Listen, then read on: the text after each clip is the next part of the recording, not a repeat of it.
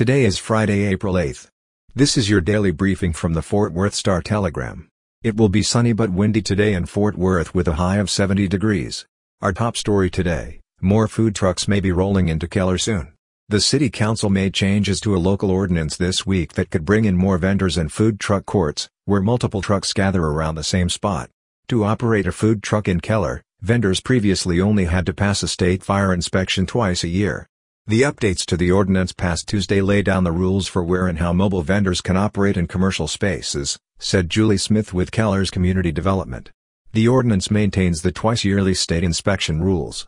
Changes include a $50 annual registration fee to operate in the city and rules preventing trucks from being parked overnight or parked in the same location for more than eight days a month without council approval. Council member Shannon Dubberly told the Star Telegram that Keller wanted to create an environment for people with unique business ideas, especially as the city of about 40,000 people works to redevelop its Old Town area. Food trucks are gaining popularity across the nation and in Texas. According to census data, the number of food trucks in the state grew nearly 135% between 2013 and 2018, the largest increase of anywhere in the country. Keller, too, is growing fast along with most of Tarrant County and North Texas. The city's population grew 15.5% between 2010 and 2020. In crime news, a Dallas man is facing an assault charge after allegedly hitting his roommate with a wooden stick multiple times after an argument about what a mosquito looked like. 43-year-old Victor Shavers was arrested Monday morning. Dallas police said they were called to a residence in the 1500 block of Cape Cod Drive on a report of a major disturbance between two roommates Sunday morning at about 2.45 a.m.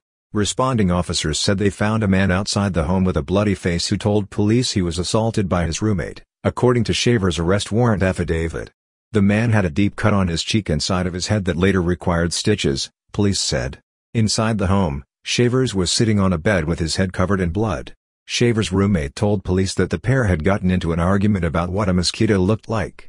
The roommate added that the argument had escalated, and that's when Shavers grabbed a stick from behind a bed and hit him upside the head at least six times, according to the warrant. The roommate started bleeding and was able to grab a metal bat from a nearby closet, which he used to defend himself, hitting Shavers in the head with the bat before calling 911, he told police. Shavers admitted to hitting his roommate first and was treated for a cut on his head and swollen right hand the warrant said. And finally today, in more crime news, a man died after a road rage shooting Wednesday evening in Fort Worth, according to police.